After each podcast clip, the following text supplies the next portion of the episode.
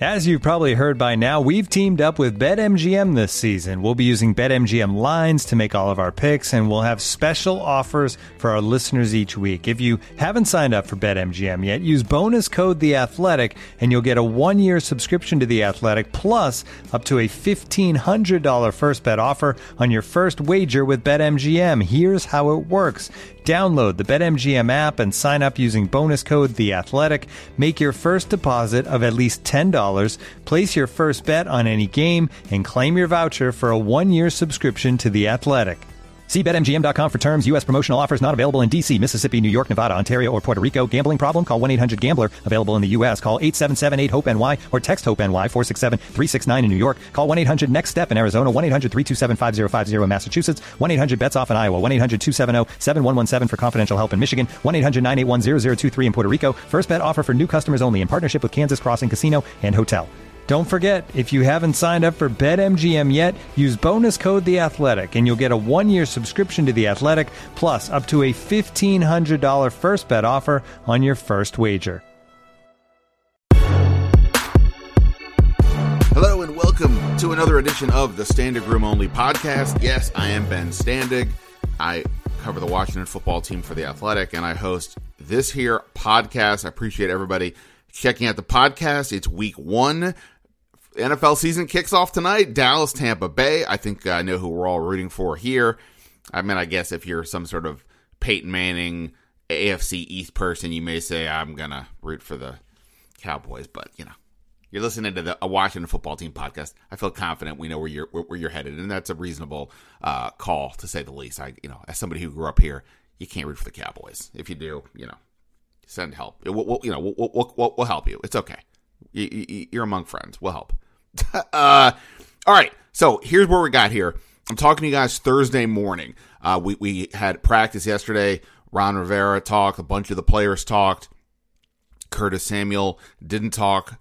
He didn't even practice much, and we it's looking now a lot less likely that he'll play week one. And now at this point, I think I would question whether he even plays in week two. Um, but all that said, we'll, we'll discuss that in a few minutes. But the crux of this episode, it's predictions time. We got a, it's season preview time. However you want to, however you want to look at that. Um, and so that's what we did here. Um, Michael Phillips from the Richmond Times Dispatch at Michael PRTD on Twitter. He and I had a deep dive on all things uh, Washington football team for the 2021 season. Offensive MVP, defensive MVP, uh, rookie of the year, uh, concerns, strengths, uh, sleepers, uh, Ryan Fitzpatrick stats. We did over unders. We did fill in the blanks, and we talked about what we'll all be talking about at the end of this season. You know, based on how it unfolds, and we share how we think it's going to unfold. A really fun conversation, as always, with the always fun Michael Phillips. Um, in addition,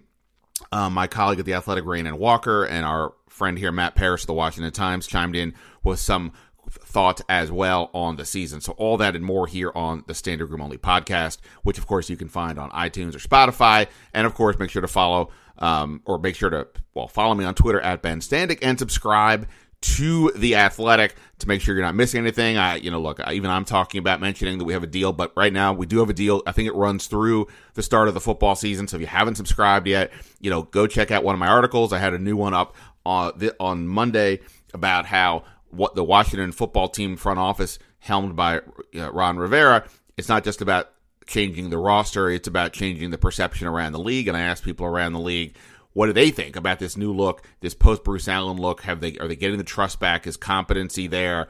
Is this the group that's going to take Washington to the promised land? Some good insight from league folks um, and, and sort of some insight into what goes on behind the scenes with Washington. So make sure to check that out over on The Athletic. So I'm talking to you guys on Thursday. Now we are going back out to practice today. Today will be the final practice of the week. Ron Rivera um, uh, is uh, the team is off on Friday. That it's a recovery day. So when I say off, I mean it's it's a no media day, but there's no formal practice. Essentially, they did practice on Monday, so it's a bit of an odd week, of course. Um, in that regard, normally it's a Wednesday, Thursday, Friday routine. It's not. Um, what that means is this today we'll see whether Curtis Samuel is doing anything. I'm going to guess probably not or very limited based on what we saw yesterday. He, you know, he practiced Monday for the first time. There was, you know, noise about that. Hey, he's out there. What do we think moving forward? And, you know, it seemed like Ron Rivera was at least somewhat optimistic. Um, he went from the previous week saying he's either all in or all out, meaning Samuel, in terms of playing week one against the Chargers. Um, oh, by the way, I didn't even mention, if you missed it, I did a, a, a, Chargers preview in my previous episode with our uh, with the Athletics Chargers beat writer Daniel Popper. So make sure to check that out. Also, earlier in the week, I did a um, who are the most um, indispensable players on the roster. You can check that out as well. So, um, so there's that. Uh, the, the so Rivera, like I said, last week seemed to say Samuel was all in or all out. Then on Monday, he seemed to say, well, you know, it's a conditioning question more than it's a groin question. Can we get him out there for 20 to 25 plays? So it looked like things were at least headed in the right direction, at least from the standpoint of thinking that he was comfortable enough to play and they may be willing to use him in a little limited role. But then we got out there Wednesday, and Samuel definitely did not look right. He was only out there, tried tried a few things, but seemed to pull up with the hamstring injury. Rivera wouldn't give us any real uh, information. He just said they're going to be monitoring things, but you know it did not look great uh, to say the least. And Samuel could only do so much. Um, you know, even if yesterday hadn't happened, right? They kept him out all summer. He's only just coming back. It would seem reasonable to think that maybe you don't want to rush him, especially when there's a Thursday game. So it could make sense to either say don't play him in week one to give him a little, a few more days of rest and, and, and rehab to get ready for the Thursday game, or even to say, look, we're just gonna we're just gonna play it super cautious, not play him for either game, and then get ready for Week Three at Buffalo when we have even more time. Now I don't even know if that's even an option. And I guess the question has to be asked, and it was asked of Rivera, and he sort of you know declined to really get into it. You know, does it make any sense to put Curtis Samuel on IR? Um, it, there is a short term IR in the NFL these days. It's three games. So if you already think he's not going to play these first two games, does it make sense to just say, let's screw it? Let's just not even ro- risk it. We'll get him ready for week four against Atlanta. And, you know, ultimately, you know, when, when you do that, you're, you're doing a couple things. One, you're sort of just taking the, taking the burden off the player. You're saying, look, we're not even going to, don't, don't, don't, don't, don't fret. Work hard, get ready, work with the training staff, but don't go crazy. Um, you're, you're, you're, doing this to yourself. You're taking the you're, you're, you're, you're making yourself not overthink this. And you are, I guess, in theory, opening up a roster spot. I don't necessarily know how big of a deal that is for Washington. As we know, they kept seven wide receivers, so they have plenty of depth there. I would imagine if Curtis Samuel is out, you know, we'll see more Dyami Brown. Um, probably than than expected because he gives you some of that playmaking ability. Obviously, Cam Sims is uh, the big red zone target. You've got Adam Humphries in the slot, and then behind them you would have you know uh, Dax Milne and DeAndre Carter. So, um, you know, I think those other guys would be the top four, and of course, it's not you know Logan Thomas, and then there's also you know Antonio Gibson and J.D. McKissick. We did a prediction story um, on the Athletic as well, and when uh, one of the questions um, was like sort of who's a player, a, a, a, lower key player that will play a bigger role than people think, and I I put J.D. McKissick. It wasn't necessarily my first thought, but you know, in light of what is happening right now, like J.D. McKissick was filling the role that they want from Curtis Samuel, but just you know Curtis Samuel is a faster guy and bit more of a playmaker. And but you know McKissick caught 80 passes last year, and he lined up in the backfield primarily, of course, but also he could be split to the slot or moved outside. And this is what they want from Samuel, and you're going to have to figure out other ways to get this done. McKissick was very effective last year with 80 receptions, so I think um, you know, I think we're going to see probably more of him as well uh, because of this circumstance. So, um, look, if uh, here's the other thing to mention on Thursdays now this season, um, I, I can, I, you know, this is not state secret or anything. Um, Ron Rivera is not going to talk. NFL rules have changed things, so the coaches only have to talk four times a week. Um, it was five before. So, what does four times a week mean? Well, there's game day, of course and then there's the day after. So like this week he'll talk Sunday at the game, he'll talk Monday as well. He'll talk Wednesday to kick off the week, and then he'll talk Friday to cap the week. But on Thursdays, he's not going to speak. That's going to be the day. Instead, we're going to get probably the the, the coordinators, um, at least uh, you know Scott Turner and Jack Del Rio, along with players. So my point is for this week, Ron Rivera is not going to speak today, which which we which means we won't get a um, Um, we we won't get an update on Curtis Samuel.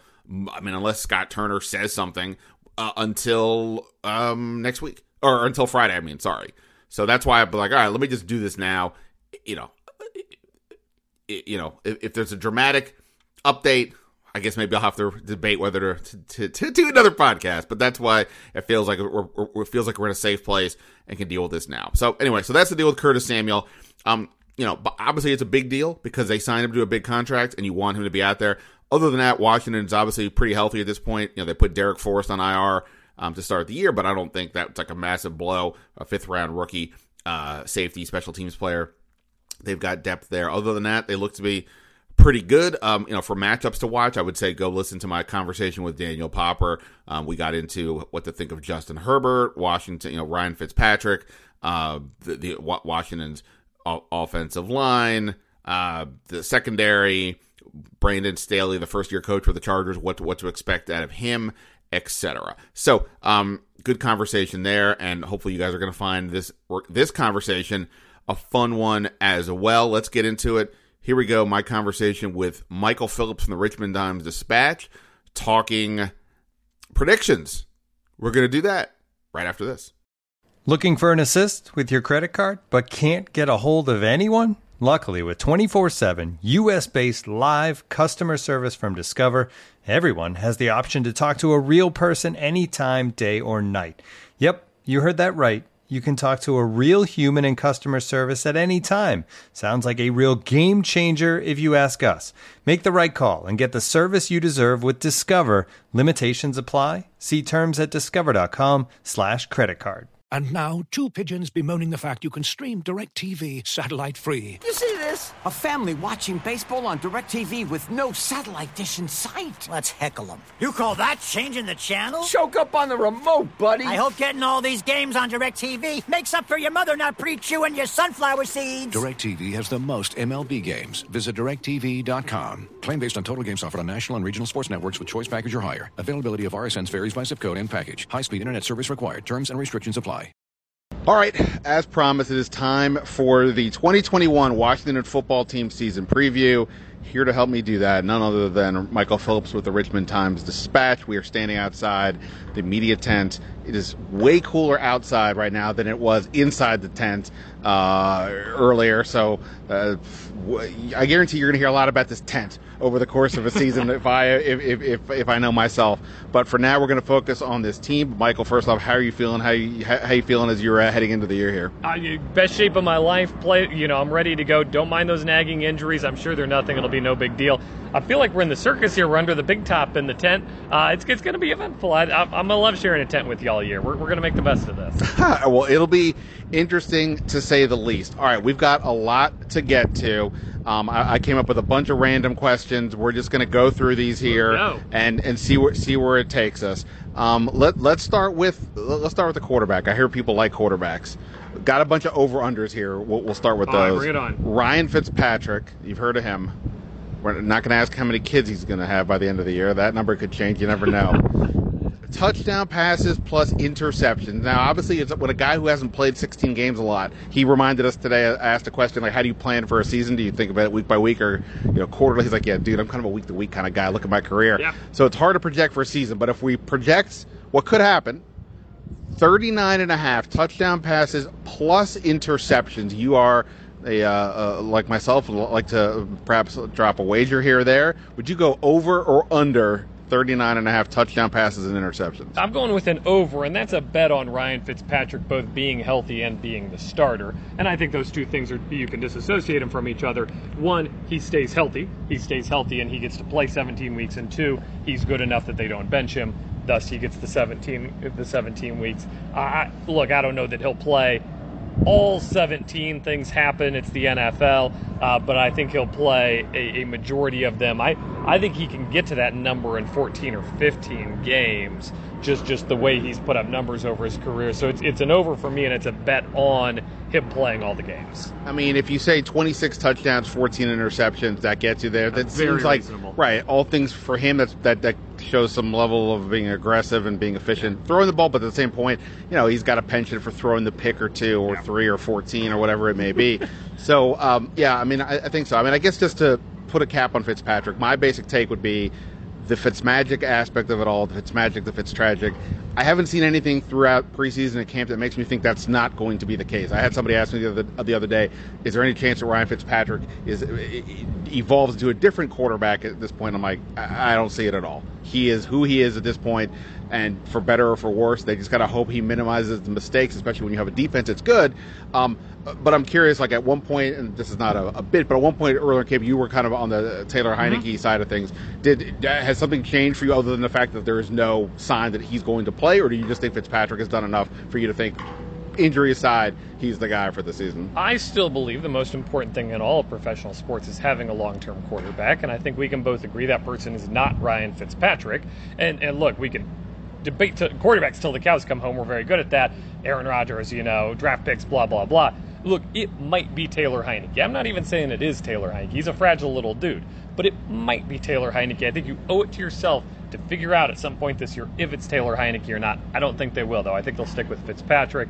And it's going to be a roller coaster ride. I think this is going to be like a baseball player. Let him hit out of his streak here. If he has back to back games with three interceptions, I don't think Ron's going to bench him. I think Ron's going to let him throw his way out of it. And I think he will, too. I think that's just who he is. I, I had a, a, question here. Taylor Heinicke, one and a half starts, but sounds like based on what we were just saying, I don't know if either one of us would go over. So, let, under. so let me go with this. If another quarterback starts a game this year, is it Taylor Heinicke or is it Kyle Allen? It's Heinicke unless Fitzpatrick gets hurt early in a game, Heinicke comes in and has to stay healthy for three whole quarters in order to earn the start the next week. That you know that that's our potential here where this could go very wrong. Heinicke's the number two. this is the, as clear cut a hierarchy as I've, I've seen. I'll say this just to be different. If the start, this random start we're discussing, comes place in the second half of the year, I'll go Kyle Allen. I, I, I, I just think he was making strides, and the injury took him back. And I just think not that he's consistent, but I think it's a little more stable when he's there versus the other two, or at least you have a better sense what it is. So it's just such bad franchise management, though. Everybody knows what Kyle Allen is. He's a very nice backup quarterback. I wish him a long and productive ten-year career here of mostly not playing in football games. He's not. I, look, uh, you know, we had the, this was a Kirk Cousins thing to everybody. Well, you know, you said that about Kirk Cousins, and I still say that about Kirk Cousins. He's not worth what they're paying him. He's not that elite guy. Find your elite guy. It's not Kyle Allen. Let him enjoy his time on the bench. He'll be there when you need him. All right, let's go to the other side of the ball. Uh, there's been was talk earlier in the camp because about how many sacks Chase Young and Montez Sweat are going to get. However. That's because they brought it up. Um, they, they, they they mentioned that. I, I, I, struggled with this number. I feel like this may be low. It's maybe this may be one of these wagers where I need to say if you want to go over, it's like a minus 150 situation. But you know, don't you worry, man. I'm uh, hit, say your line. All right, 22 and a half sacks for Chase Young, Montez Sweat combined. Under. Under. Oh, so apparently not. I get plus money now, right? Yeah, absolutely. Look, what, one of the two of them is not going to finish in double digits because there's just there's so many mouths to feed here. It, there are. I I think Chase Young's probably a, you know a good bet to get ten, but what if he doesn't? What if he gets double teamed all year and, and Tessa's the one who gets the ten? I don't know. 22's a reach. Can, can I give you my fun prediction? Absolutely. Landon, Landon Collins gets more than two sacks this year. Okay. There you go. Well, look, he is basically a linebacker. Oh, sorry, I'm not allowed to say that out loud. That's I might, might, get electric shocked if I say that around here. Um, interestingly enough, I was working on uh, something else. We are having a prediction story go up on the Athletic, and I was discussing, and I was just yeah, I, people are doing that this time of year. I thought we were original. I guess not. um, and I was and I was discussing uh, Montez Sweat in one of the categories in my head. I was thinking, well, how many sacks am I projecting here? And I was thinking twelve if I went yeah, high end. Sure. But then that means Chase Young's got to get 11 to get there, and that is tough. I mean, Daron Payne's not going to get a ton of sacks. and John Allen didn't get really uh, money last year. But they also don't really have that. There's no Ryan Kerrigan this time, so that's partly why I kind of want to go over. And just to be uh, fun, I will. But uh, uh, like I said, if it was a minus 150, I don't know if I would be paying that extra. Uh, if it's a you know sort of even money thing, I, I would probably say roll it and go. Why, why not? You're correct. There's no third sack or sharing the snaps here. They'll get close to 100% of those snaps. It's this isn't the NFL that, that the tandems were getting 25 and, and 30 in when those records were set. Quarterbacks get the ball out really quickly now, especially if they got Chase Young going on. All true. All right, let's stay on the defense. Cole Holcomb, over under his rank among Washington tacklers this year, one and a half. Meaning, if you say Well, if you're saying under, you're saying he's leading the team in tackles. If you're saying over, then he's not leading the team in tackles. Um, uh, since you went first in the other two, I'll, I'll, I'll take the the, uh, the, the, the I'll, I'll, take the start here.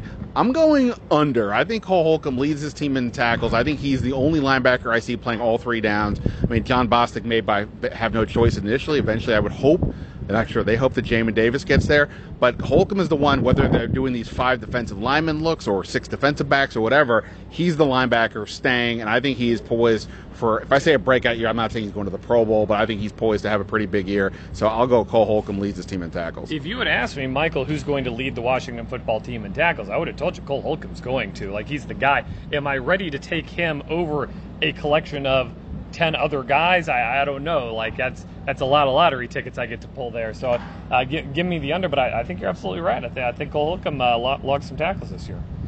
Um, all right, let's go to the offense uh, uh, again. So obviously, you know. Uh, we're, we're talking these individual things, but I would say, at least for me, the biggest question for this team this year is can the offense do enough consistently and efficiently to keep up with, you know, to complement a defense that, you know, whatever you want to say, top five, top 10, should be pretty good. Last year, Washington averaged uh, 20.9 points a game, which was tw- 25th. Not very good. Um, the, the, the middle of the pack was the Falcons at 24.8. If they can get to 24.8, just at least say middle mm-hmm. of the mm-hmm. pack, whatever that yeah. may be, that would be Will pretty good. Be a top 16 offense. Right, could yeah, yeah. could at least be good, you know, as opposed to what we saw last year. So over under 24.8 points, which was again what 16th place was last year. So that's the question: Will Washington over under offense? What do you say? I think I'll go that they will. I, I don't know. I, I, I wrote in my season preview. I think the offense overachieves, and I think the defense underachieves this year. Uh, a variety of factors for that, but I'm I'm gonna put some chips on uh, Ryan Fitzpatrick and the boys. I, I I think they put some points on the board. Yeah, I mean, I, I like the way you phrase that because I keep saying I think people are, to a degree, especially national pundits, overestimating this team because they're looking at the defensive stats from last year, ignoring all the backup quarterbacks they faced and things like that. On the other hand, the offense, you know, as we stand here right now, Curtis Samuel, I don't feel too comfortable about him playing in week one. And since it's a short week in week two, we'll have to see about that. But he's a, you know, a big piece that they added. Week one, you're not playing week two. You, you yeah. would you wouldn't think so in the, in this scenario. Yeah. Um, and so they've got to get him, him out on the field. But look, Logan Thomas, Terry McLaurin, Antonio Gibson, J.D. McKissick. I mean, that's you know that's a good that's good pieces right there. But now they have a quarterback to help unlock more things. Um, I think there are questions for me about the offensive line. But all that said, I'll, I'll go with you. I'll go optimistic. I'm feeling I'm feeling in good spirits today. I, mean, I, think, I think, it's the cool weather now yeah, that, re- relative to being indoors. Uh, so I'll go under. I'm sorry. I'll go over. I, that's my question. Would here would be the level of efficiency, which is not factored into this stat. But it, it's not just enough to score the points. You can't turn the ball over a lot, and that's of course where the Fitzpatrick uh, component will will be here. Um, all right, um, Dustin Hopkins. Uh, they they currently have two kickers on this roster. On, on the broad roster, including the, meaning the practice, practice squad. squad. Yep. Asked Rivera about that today. He said Eddie Piñeiro is here for a case of emergency. Well, we'll see how quickly there the is. emergency is Dustin Hopkins misses a field goal. That's the emergency. exactly. Uh, that's a very good, uh, uh, a very good point. So basically, the the question is Dustin Hopkins games 16 and a half. Obviously, injuries could skew this thing under. Ding, ding the under on that for me. Look, there will come a point and a time this season where they need a scapegoat, and who better than the kicker? That is how that is how football works. You're hired to be fired, especially at that position. um, I like him too you know, so here's here's what I would say to that as I ponder what to answer this.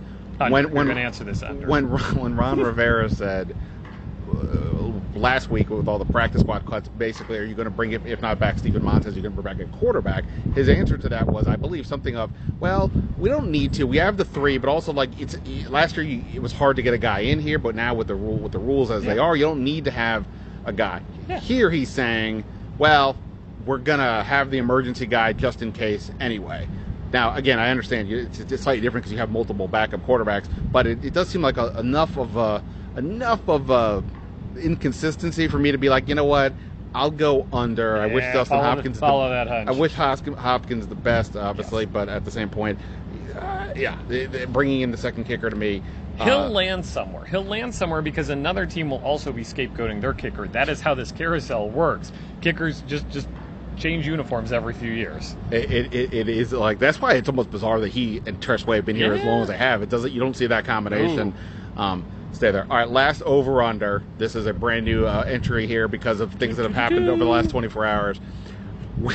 Tanya Snyder one-on-one interviews for the remainder of the year. I will caveat this: one-on-one interviews not with For the in-house or with anybody? anybody. Okay. Not with the in-house media. She cannot be talking to anybody here with the that's going to go up on the Washington Football Team website. Yeah. No Julie Donaldson one-on-one. Sure, none of that. that's Outside media, whatever that may be, over under a half an interview. So basically, I I would just say if you paid attention to us on Twitter, I don't think a lot of us thought it was a great uh, rollout of her of her, of her interview. I don't think I'll be getting an interview. Uh, I say that with a good Right. good deal of confidence. be- between the two of us, I, yeah, I'm- I'm, feeling it's not going to be going to, to us. But what do you think? Uh, will, will we ha- will we see a Tanya interview, Snyder yeah, interview we, again? we will. Yes, over. I, we'll we'll see another one. They they seem pretty intent on rolling her out, and uh, I I think she'll get more and more comfortable with it. I think she is a good communicator. I I think that the things she was communicating were what got her in hot water. Um, but I I think she is warm and likable just as a person holding a conversation. I, I think more Tanya's is probably a good thing for this franchise. Help. Uh, Help people see maybe there's there's a, a little bit of a human in charge somewhere. Uh, I spouted off on this in the previous podcast, and nobody needed to hear from me again. Do you have any Twitter-sized thought on this, or whatever about the interview that happened, or just any takeaway, even if it's to say, "I can't believe how much we all talked about this," whatever it is? Columns at richmond.com. She's so lucky that the name thing happened because if we weren't focusing on the name thing, we'd be focusing on the other things she said. And those reflected way worse on this organization. Absolutely. All right. So go go read that. All right. We're, we're done with the over unders. We'll get to some fill in the blanks here. And in fact, uh, Michael, I have commercials now in the podcast. So we're so we're gonna yeah. So we're gonna do the we're gonna get to the fill in the blanks right after this. I thought the green room was pretty nice. All right. We are back. Uh, fill in the blanks. Let's just go for some awards here. Offensive MVP. There's actually a few candidates. I mean, you I obviously agree. you can go with the quarterback. There's McLaurin. There's Gibson. Uh, could be Curtis Samuel. You can defend Logan Thomas as a pick here. Yeah. I don't think it is him. I'm, I'm going to take McLaurin. I just think he's so good. I, I don't think I think people sleep like everybody knows Terry McLaurin's good. People sleep on how like how good he is at his craft. Like he is precise in his routes. He is thoughtful and studious in the things he does, and he's also very physically talented. He's so good at playing football. It's fun to watch. Yeah, I, I, I would have. If you had asked me this a month ago, I, might, I would have said Antonio Gibson. I really just considering what Gibson did last year. It's still like learning the position. I'm like, wow, you know, that's really impressive. But it is hard for me to go against McLaurin, considering the stats he's compiled with. Not exactly a stellar cast of quarterbacks around here, and not that Fitzpatrick is Aaron Rodgers, but he should be a pretty big upgrade just from an aggressiveness standpoint, if nothing else. And McLaurin also has a lot more help now than he did, especially his rookie year and even over last year. So I- I'm with you on on that. And let's see if we have a disagreement here on the defensive MVP. Obviously, just on the line alone, there's a bunch of guys. But uh, Really? well, I don't know. What do you got? Chase Young, who are you taking? I'm going Montez Sweat. Oh, buddy! All Yeah. right, I mean, go on. obviously it's it's it's one of those calls where like if again it, it would be like an odds thing for sure. Uh, My Montez Sweat's not going to be the top guy on the board. I just think he's poised for a huge year, and I think if we weren't talking about Chase Young as much as we talk about Chase Young, we'd be talking about Montez Sweat in the Pro Bowl conversation and things like that. I think last year he showed a lot, and I think I think I I think the 12 sack thing is legit. I think he's going to bat a lot of passes down. Um, I guess the only question is how many games will he play ultimately? I mean, just like for anybody, but you know, look, he the COVID thing? Yeah, I mean, he has said he, Yeah. he, he was the one who has obviously come out and said, at least as of last time we checked in with him the last couple times, he's not he's not into it, and therefore, you yeah, know, but every game he doesn't play is a game his teammates not going to play either. there- so, there- so there- there's that. there, there, there is there, there is that. Um, yeah, having those two in the buddy system may not be ideal, but yeah, I, I just think Montez Sweat is poised for a big year. Again, I would not knock the Chase Young call at all. It just maybe it's contrarian, or I don't know what, but I'm going with Montez Sweat. Do it. Rookie of the year. Is that next? Rookie of the year. Yeah, the rookie of the year for Great this movie. place. Henry Rowengartner.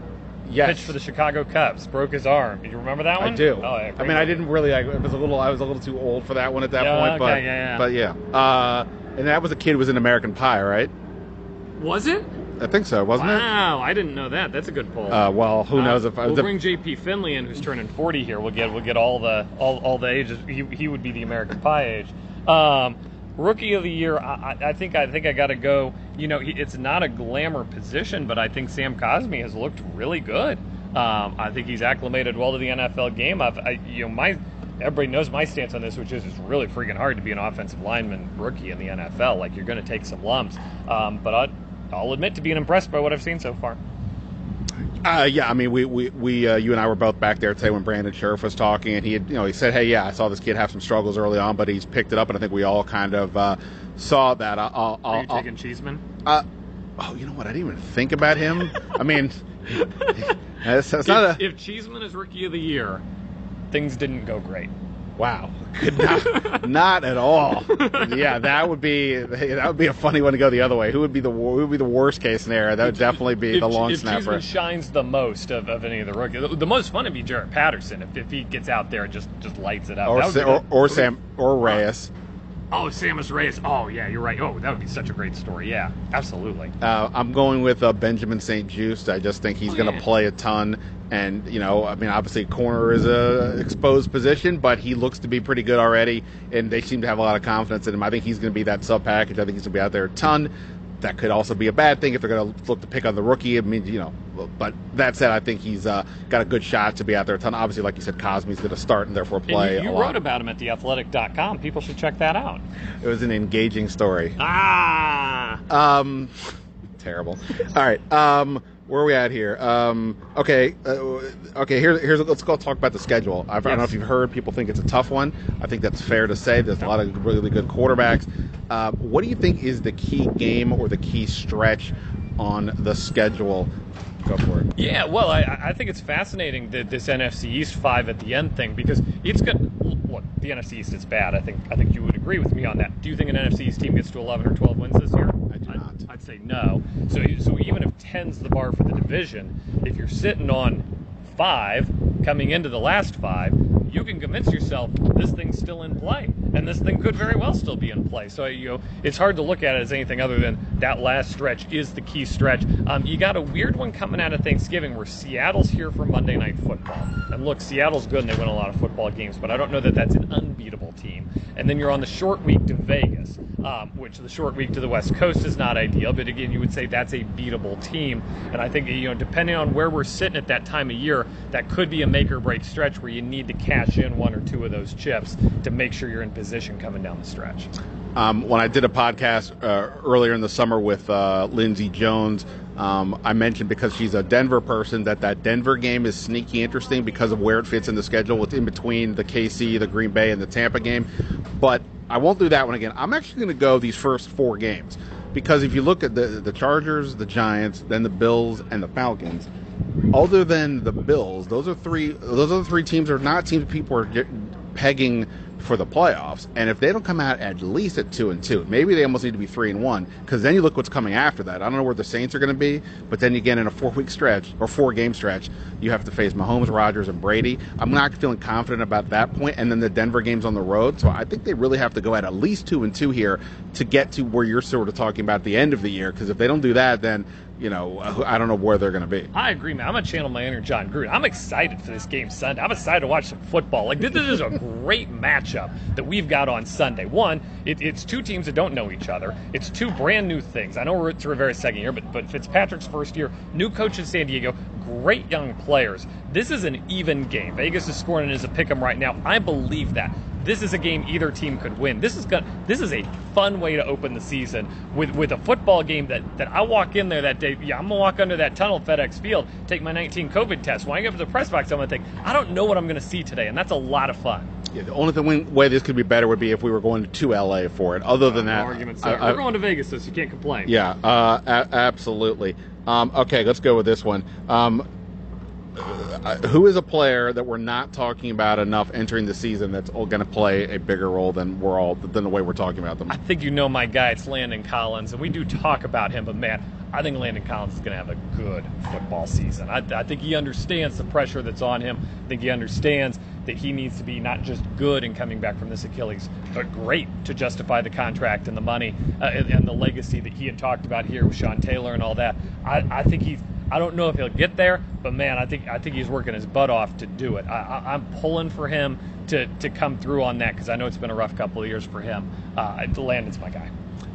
just to pu- push back on that a little bit or play some devil's advocate, Oh, he was do. already str- he was struggling last year Very before so. the injury, and then the previous so. year to that wasn't also living up to the oh, expectations. even close. So to coming off an Achilles injury, Yeah. like we have seen like NBA players like Kevin Durant come back and look like they're all level self, but this is a different sport, and he's Yeah. got a his speed already wasn't a thing. He was already having some issues in the pass catching. Yeah. I- I'm with you. He's looked good. So what we see, he's looked spry. He's made plays in the open space. But that's my only question: is over time, is he going to be a guy who was already having some of these issues? Is going to be able to hold up? You ha- you are asking fair questions. I agree. Um, I, I would probably say Cole Holcomb, but I already talked about him. Mm-hmm. apparently, I'm all in on the mullet. I may, I may have to grow one here at, uh, man. at at some point. What's your subtle fret for this team? So, like, it's easy again to say the offense, whatever, but like, what's a thing that you're like, eh, like, I, maybe we- maybe we should talk about this a little bit more. Yeah, it's the COVID thing because it, it, it Chase go, Chase and Montez are going to be close contacts, whatever that means. I don't know what it means, but I know they are close contacts. They hang out a lot. If one of them gets contact traced, the other one's going down too. I, you're going to play a game without the two of them. I don't I don't feel as good about that game all of a sudden. Right. And you know, we should say opposite. We don't know for sure at this point who's uh, who who's uh, taken the vaccine, who hasn't, and even as we know, even if you have taken it, um, it, it is different with the rules. If you if you test if you um, test positive or you're in close contact, you know, you can come back quicker with some negative tests versus if you haven't. Um, you know, we may never find out who has or who hasn't unless they tell us. The team's not going to tell us. But yes, based on what we know to this point, uh, you know, th- that definitely seems um, li- likely. Um, I, I, I probably mind. I, I don't know if it's subtle. I go just go back to the offensive line. You know, as interesting as some of those guys are. You've got two new tackles, and the left guard spot's not exactly a lock. Uh, or, and uh, I don't know. I feel, I feel like we have. Pro- I feel like the Charles Leno thing. I'm not saying it's a negative. I'm just saying teams don't generally let really good left tackles go, and the Bears did. And you know, he's he's sort of the Morgan Moses of that side, which means he could be good, but other times he may be not so good. In 2019. Pro Football Focus rated him like 89th among all tackles. So, you know, whatever that means, you can go with that. Last year he was like 30th, and a cat literally just ran through here. I have no idea where that dude just came from. That's wild, man. Where I, Is that your cat? it better not be. For a variety of reasons, uh, unless my cat missed me that much, which Yeah. would be kind of kind of sweet and adorable. Um, all right, we're, we're winding down here. What do we got here? You, you can pick this one. We got a couple left. Any, which one do you want to go with? Well, we got to do record predictions. What we're here for. I took nine and eight. Did you take nine and eight too?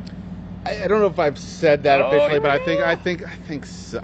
I mean, basically, it's nine and eight. You- oh, you I gotta pick a side. Actually, I did on with Sheehan the other day. I, I, I just kept saying, I don't know. If you want to tell me nine and eight, eight and nine, but I went for the optimism. You know, when you're coming out of training camp, it's hard to not be. Everybody feels and- and- good? Yeah, everything feels good. And, and look, they, other than the Curtis Samuel thing, which feels like a mm, I don't want to say a minor issue, but it's not. It, it it feels like it'll be a couple week thing. Not he's out for the year or anything. You know, knock on wood, they they're pretty healthy. I mean, really healthy right now going into the year. So you know that's a positive sign. So I'll go nine and eight for some of the reasons we said. The offense does a little bit better. The defense, even if they're not stellar, is pretty good. So I'll go nine and eight. What that that could be good enough to win this division. I guess you really got to tell me what happens with, Yeah. with Dak Prescott. Yeah. I, the, I feel like the Giants have a shot. Eagles, I'm out. I, I see some people picking the Eagles for the playoffs. I don't Nah. understand that at all. You need Jalen Hurts to just go all world, have like an RG three. Yeah, he'd have to be like Lamar Jackson type Yeah. deal, and I don't. I'm, I'm not. Can I double click on Curtis Samuel for a minute? Curtis Samuel games played this season nine and a half over or under. Uh, I mean, I'll go over because that's because nine and a half. But the fact that I even have to think about it for half a second, uh, yeah. What about you? I'm taking your money. Thanks. Yeah, you're going under. yeah, Oh come on, you know if you're asking the question, the lingering injury that has been one week away for for nine weeks now.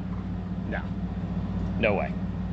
I- it, you know, I, I get when teams, of course, during the season don't want to tell you. Like I get right now they don't, they want to be coy about this. I don't know why you need to be coy about this a month ago. He's he'll be out he'll be out a month. Okay, what's the difference? Like I mean, just tell us and then we can move on. But like the way I don't know, it makes you question what's happening, the way it was rolled out, and I don't think that's I'm a. asking uh, a lot of questions. uh, let's get to the to the last one. So we just gave the record prediction, but when this season ends, we both just said nine and eight. That could mean Uh-huh. a few things. But when the season ends, what is the number one story we're talking about? Setting aside the name, setting aside the name, the number one story we'll be talking about is Aaron Rodgers because I think it makes sense on so many levels. It just does. You got all the Cal connections. You got a team that's ready to plug in a veteran quarterback. You got a guy in Fitzpatrick who I think is going to do well, but maybe not well enough to like totally cement that he needs to be the guy for another year here. I think they're going hard after Aaron Rodgers after this year. I'm ready for it. I, I think I was going to say quarterback in general because whatever Fitzpatrick is, unless they go 12 and 5 and he just, just lights Yeah. out, it's hard to see what the scenario is. We're not going. Well, they have to figure out somebody. And if you do well, like let's even if they go 9 and 8, you're probably out of the mix to get a, a top 10 pick. Yeah. Thus, not getting whatever the, one of those quarterbacks. Mm-hmm. Um, on the other hand, if you do well, do you even want a rookie quarterback because you're trying to take another level?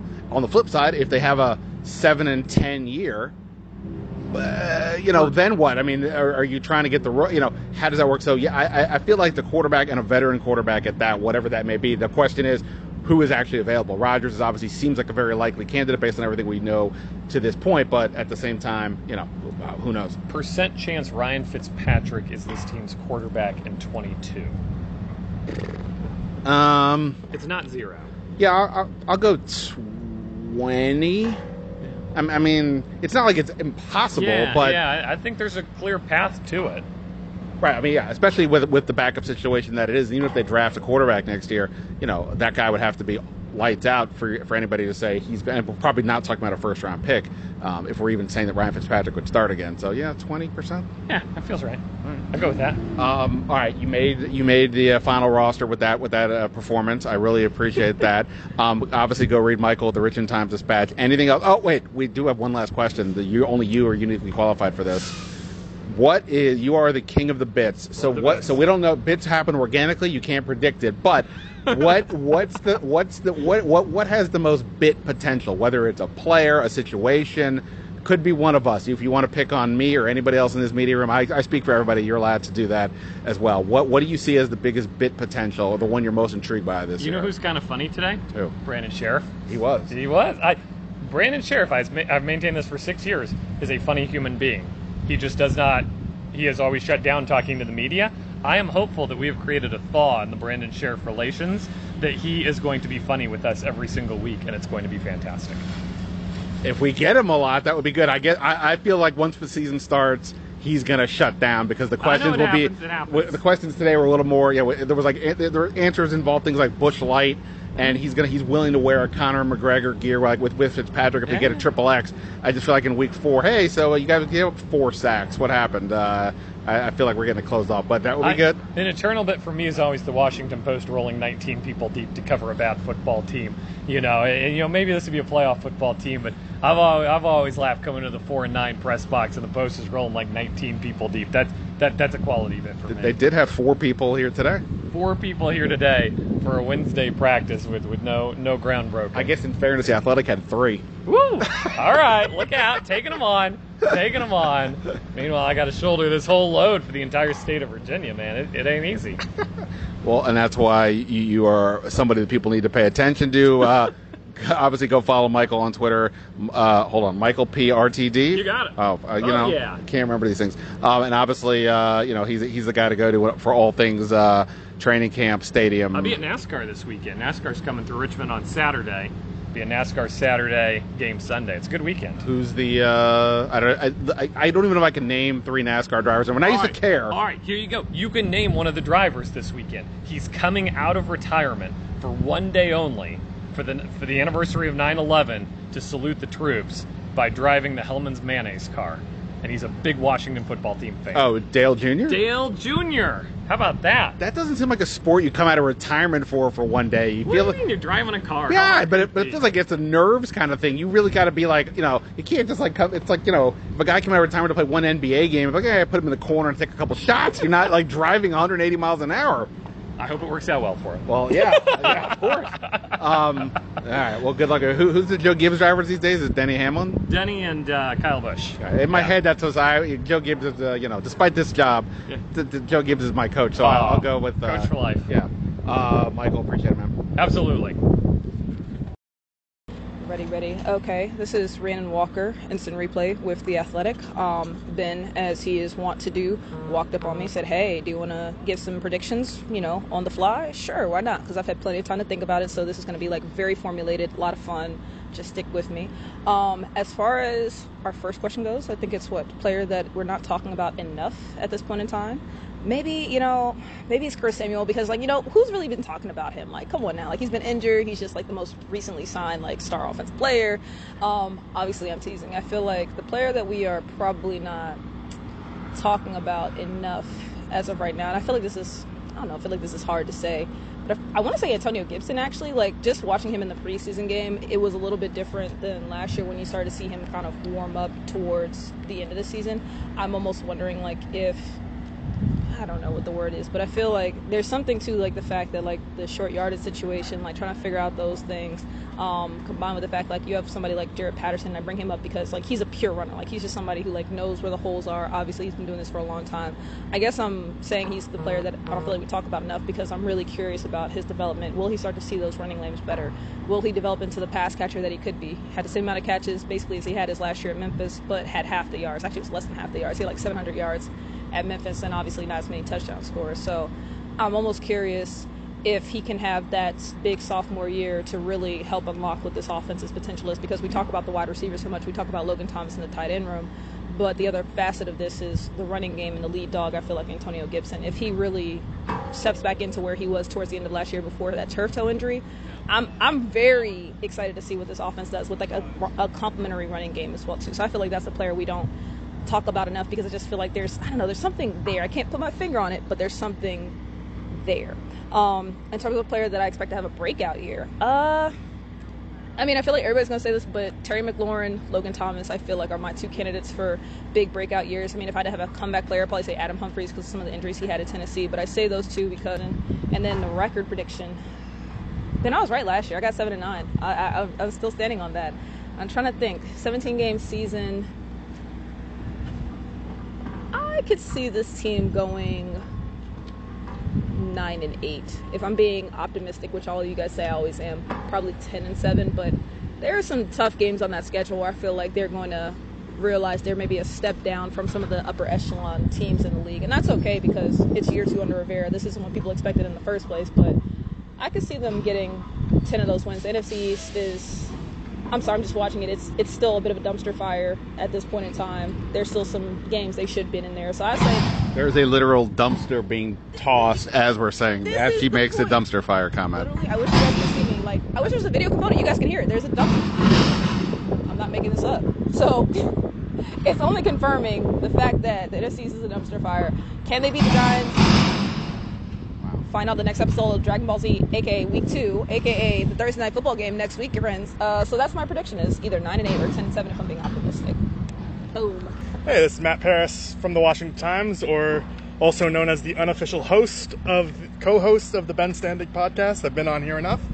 Uh, let's see the thing that the player I think is being under discussed. I'm going to go with an obvious one just because we haven't talked about him. But Chase Young, you know, he, he's really looked incredible this summer.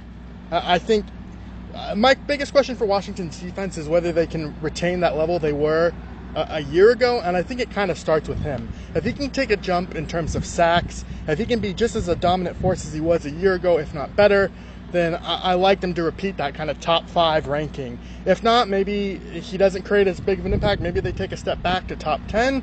But staying on that same line, my subtle worry about this team is also on defense, and it's the linebackers. You know, early on in camp, I thought Jamin Davis was going to have a huge role, and I think he'll get there in time. But I, I don't see him now as that instant impact player. And maybe I'm wrong, but it seems like Washington has been going with Jon Bostic and Cole Holcomb a little more. Maybe Davis isn't as ready as some expected, or at least I expected him to be. But you know, I, am still feeling high uh, about this group overall, and so if I had to guess on the the, the record and famous last words, but kind of like them to go 10 and 7, 9 and 8. I like them to win the division again. You just look at the rest of the NFC East where everyone's at. You have concerns about Dak Prescott, whether he can be healthy enough to finish out the season. The Giants' offensive line's a mess. The Eagles, you know, it looks like they're rebuilding. So I kind of like them. And I think the thing that we'll be talking about the most this season is that NFC East uh, stretch run because, you know, I, it's kind of mapping out the, the season uh, predictions, just going game by game, and kind of have them six and seven entering that stretch. And, you know, it, will go, it'll be really telling, kind of like last year where they, they can steal it at the end. And I think it'll be kind of exciting to watch. So those are my predictions. All right. Um, many thanks to Michael Phillips, Rhiannon Walker, Matt Paras. Thanks to you guys for listening to the podcast. Um, my plan would be to have one Sunday at some point after the game, and then we'll go from there. I, I you know, I'm going to try to do three a week. We'll see how it goes. Obviously, the the the um, the athletic keeps me busy as this as does this team, but I love doing the podcast and you know, just got to figure out um, the best way to do this over time. But hopefully, we'll keep it going. the The response has been great from you guys uh, in terms of listens and comments and downloads. If you have any questions or subject matters or people you want me to talk to, hit me up at Ben Standig or send me an email, bstandig at theathletic.com. That's S T A N D I G. Um, but that's it for now. Again, always appreciate you guys. Thanks so much. We'll talk soon. Ben Standig signing off. Until next time, see ya.